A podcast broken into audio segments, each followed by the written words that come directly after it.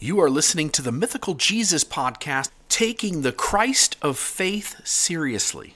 A podcast that dives into faith development, cognitive development, using Jesus as the framework for that. We dive deep into the Jesus of the New Testament, showing him as the preeminent example of development and what that development looks like. Buckle your seatbelts Sit back, enjoy the ride. This is going to be a lot of fun because diving into the Jesus narrative has never been done like this before. You can visit our website at christoffaith.org. On the site, you will find tools, resources, documents to help you in your faith development and to better understand Jesus, the teacher, and his role in that. And now, on to what you've been waiting to hear. I'm your host, Bill Reel. Grateful for this chance to be back with you today. We are going to be in Mark chapter 2, starting at verse 18, um, 18 to probably 22, kind of in that range. Uh, it seems strange. There's a there's a weird thing that happens here, and uh, let's set it up with Mark 2:18. Uh, and if you remember, we just went through the story of the the Jesus eating with the tax collectors and as the Pharisees saw the sinners. And they asked Jesus, "Why does he eat with such scum?" And we talk about like who does Jesus hang around and why does he hang around them? And what is the criticism of the religious authorities towards Jesus for hanging around with these folks? And so what happens here in verse 18 is it shifts very quickly to completely leave that situation and move on to another situation, which, just from the context of these two stories, is at a completely different time. Almost certainly not the same day, and may even be days or weeks uh, later. But it says in verse 18 Once when John, John's disciples and the Pharisees were fasting, some people came to Jesus and asked, Why don't your disciples fast like John's disciples and the Pharisees do? Now, the question is pretty direct, right? Like in our religious system, we have traditions and we have rules, we have laws, and we have commandments. And Jesus, you're claiming you appear to be a person of Jewish faith, and yet you're not participating in the rituals, laws, commandments, and traditions the way the rest of us do. And in fact, there's that other rebellious guy, John, over there, and his disciples are still following the laws and rules of our religious tradition, our system, our institution. And so they ask, why don't you follow those? And specifically here, they're talking about fasting. And so Jesus now goes into a story where he tells us what he's using is these narratives as reasons for why his disciples are exempt from the rules. So, once when John's disciples and the Pharisees were fasting, some people came to Jesus and asked, Why don't your disciples fast like John's disciples and the Pharisees do? Jesus replied, Do wedding guests fast while celebrating with the groom? Of course not. They can't fast while the groom is with them. But someday the groom will be taken away from them, and then they will fast. So there seems to be this recognition within this particular parable that Jesus tells that he is something bigger than mortal, right? Like he's something different than John. He's something different than the Pharisees. And because of his difference, his disciples have no need to fast while he is with them in mortality. And it seems to be almost a deflection by Jesus because he doesn't help the folks still make sense of it. Like the purpose of fasting in abstaining from food is to make one more humble, perhaps, perhaps more cracked open to receive inspiration. And we gather from these stories that often the disciples themselves don't understand the parables of Jesus. So, surely, they too could use some insight. They too could use some humility at times from some of these stories we gather. It does seem like the disciples of Jesus could still benefit from fasting, and Jesus seems to deflect the answer. And I can't quite put my finger on why. Verse 21 Besides, who would patch old clothing with new cloth? For the new patch would shrink and rip away the old cloth, leaving an even bigger tear than before. Again, this is where I'm going to expose my my lack of creativity. But as I look at that story, I can't figure out why Jesus goes into this story, which on its own does have a truth to it, but seems, at least to me, to be unconnected to the question that the Pharisees or uh, John's disciples or the people who observed them are coming to ask of Jesus of Nazareth. So when we look at a new patch on old clothing, remember fabrics shrink when they get wet and then when they dry. And so matching up something new with something old tends to be risky within religious observance. When you give someone who is old and rigid, right? So the old clothes have already shrunk, they're already set in their way, they're not going to change. When you add something new to those who have already set in stone their foundation and have already built up their th- theology, their belief system, the way in which they're going to interact with their religion.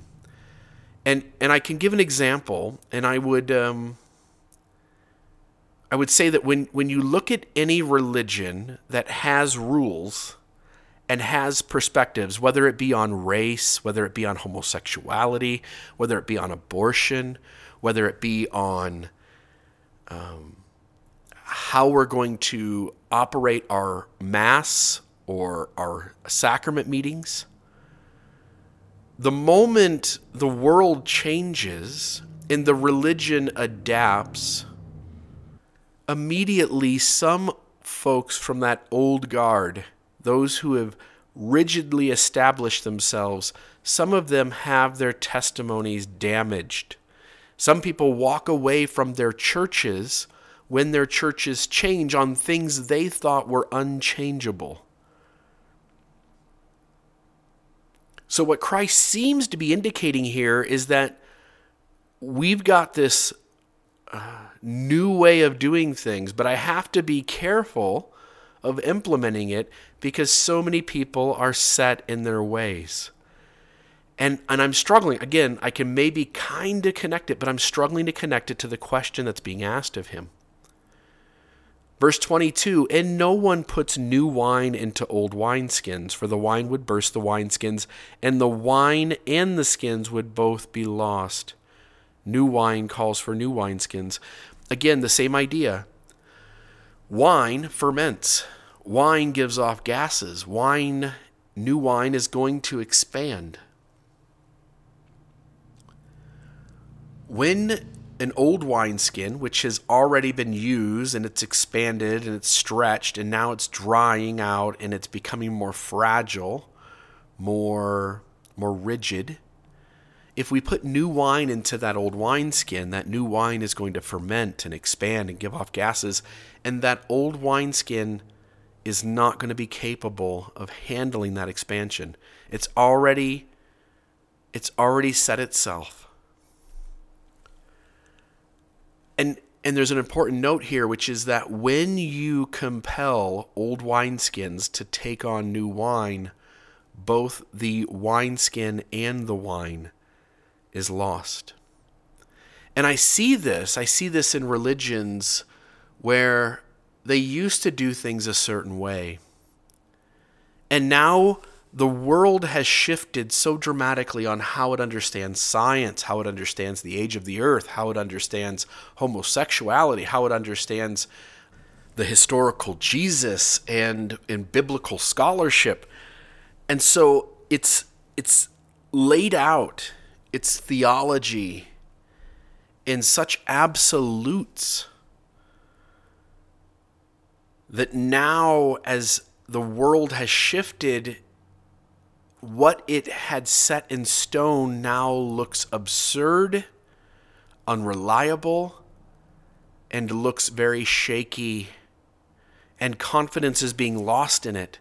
And yet, those churches deeply struggle to adapt to these new ideas and concepts because they had set so hard in stone in the past when there wasn't the evidence there to show how shaky it was. So when evangelical Christians, for instance, place absolute authority in the Bible and take it 100% literally, when they do that and they say, look, the earth has got to be 7,000 years old and we're somewhere in that sixth, that sixth or 7,000 years. Like when you set in stone those things, and science now comes along and says, yeah, that's just a myth.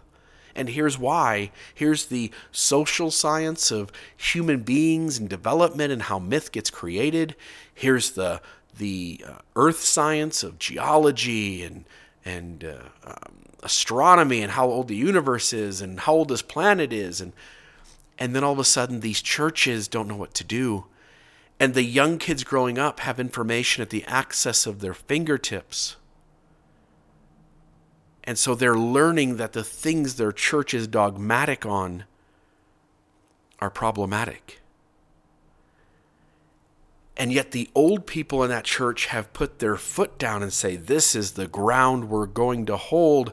And if the church doesn't navigate that perfectly, and sometimes there is no solution, you're going to lose people either way.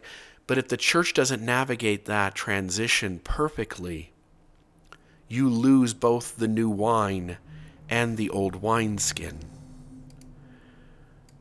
And so perhaps Jesus is sharing that he's afraid he'll lose his disciples if he asks too much of them that he is throwing new things at them and they're already old wineskins. Maybe, but that doesn't seem to make sense. So I will invite listeners, please, if you're liking this podcast, reach out. If you've got an idea here, reach out by email at billreel jr at gmail.com. B I L L R E E L J R at gmail.com. Send me an email. Let me know what your thoughts are on this story. I like the parables. I don't know how they relate to the question um, exactly. I also want to say, too, here we are. We're, I think, 13 episodes in, something like that. Uh, at this point, we're probably going to start losing track of numbering these episodes in terms of the recording. They'll have numbers on them on the website, christoffaith.org. This podcast, my hope is I've been doing podcasting for years and years. Um, uh, this is an interesting concept that I think we can do for years, having these conversations. But it's going to be important um, that this podcast also be financially uh, sustainable. And, and so, what I'm hoping is, listeners, you've gotten this far in. If you're liking these kinds of conversations around Jesus of Nazareth and discussing kind of these inner wrestles that are going on within these parables and these narratives and these stories, would you please consider donating today? Would you please go to christoffaith.org, hit the donate button, and would you become um, a, a reoccurring donator? Would you donate a dollar a month or two bucks a month or five bucks a month or a hundred bucks a year? Would you please do that? Uh, this podcast will survive based on it being financially sustainable. And I'm looking forward to years and years of these kinds of conversations. We are, uh, again, more than 10 episodes in. Uh, we plan on an episode coming out about once every three weeks. And if an episode comes out once every three weeks, then 13, 14 episodes a year should go for an entire year. Uh, I'm recording behind the scenes faster than I'm releasing them. And once we get to a point where we have a significant amount of episodes recorded and in the queue, we may lower that to like once every week and a half, once every two weeks, because we want you to feel like you're you're staying uh, connected to this podcast. And uh, and again, I'm enjoying this. These are conversations I've been thinking about and talking about with my inner circle of friends for a long, long time. And so I think there's tons of material here uh, to talk about over years and years worth of time. And uh, and again, podcasts generally last a few years. People get burned out and they stop. The only way these things go for a long time is if they're financially sustainable. Would you please donate today? Christoffaith.org. Set yourself up with a one-time donation if you want, but it would it would mean a lot to me if you'd become a reoccurring uh, donator, and it means a lot to this podcast. Uh, this podcast is organized by a 501c3, so your donation is tax exempt inside the United States. So again, christoffaith.org. Donate today. My name is Bill Reel, the host of this podcast. Grateful to have you uh, join us and listen. It's my hope that in your own spiritual community, that you recognize these parables of old wineskins and new wine, that you recognize these parables of new fabric patches on old fabric outfits and recognize that anytime you're in a spiritual community, there are people who deeply need rigidity and they need things to stay the same, while at the same time, there are those who need adjustments and need change and need to see their religious leaders adapt and make changes to the new discoveries that are happening in the world and that anytime that happens, you're going to have conflict, you're going to have tension, you're going to have defensiveness, but hopefully you also have vulnerable conversations. And anything you can do to create those vulnerable conversations will go a long way to making that spiritual community healthier. This has been the Mythical Jesus podcast where, in spite of throwing out the idea that there's some myth in the Jesus story, and I'm, and again, we can have a conversation at some point about whether that means Jesus is real or not. I actually don't like making that argument one way or the other. Instead, I think it's in the mystery of that conversation that these truths are best understood but here on the Mythical Jesus podcast, where we recognize there is, on some level, myth in this story, and myth doesn't have to be true or false. But within that, there is the most incredible space to talk about Jesus in ways that have never been spoken of before. Like there's nobody out there really. I mean, there are other great podcasts. By the way, I'd love to point you towards some of these. The Liturgist podcast, uh, the Robcast, which is done by a host by the name of Rob Bell, or if you pick up anything where Richard Rohr is talking. Those are all great voices for these conversations. But nobody's tackling the scriptures this way, I think, in a podcast. And I think it's by making Jesus, whether he was real or whether he wasn't, leaving that a mystery and setting it off to the side and saying, like, let's look at the story for the worth of the story, I think we're looking at Jesus in a way that's never been done. And so it's my hope that understanding that, you might support the podcast. I can't wait till next time. I'm excited. We are this far in, and we're only in chapter two of Mark. There is so far to go. and uh, and looking forward to it uh, the next time we sit down together. Again, Bill Reel, the Mythical Jesus podcast, where we, I think, more than um, than many others, we are taking the Christ of faith seriously. Thank you, and see you next time.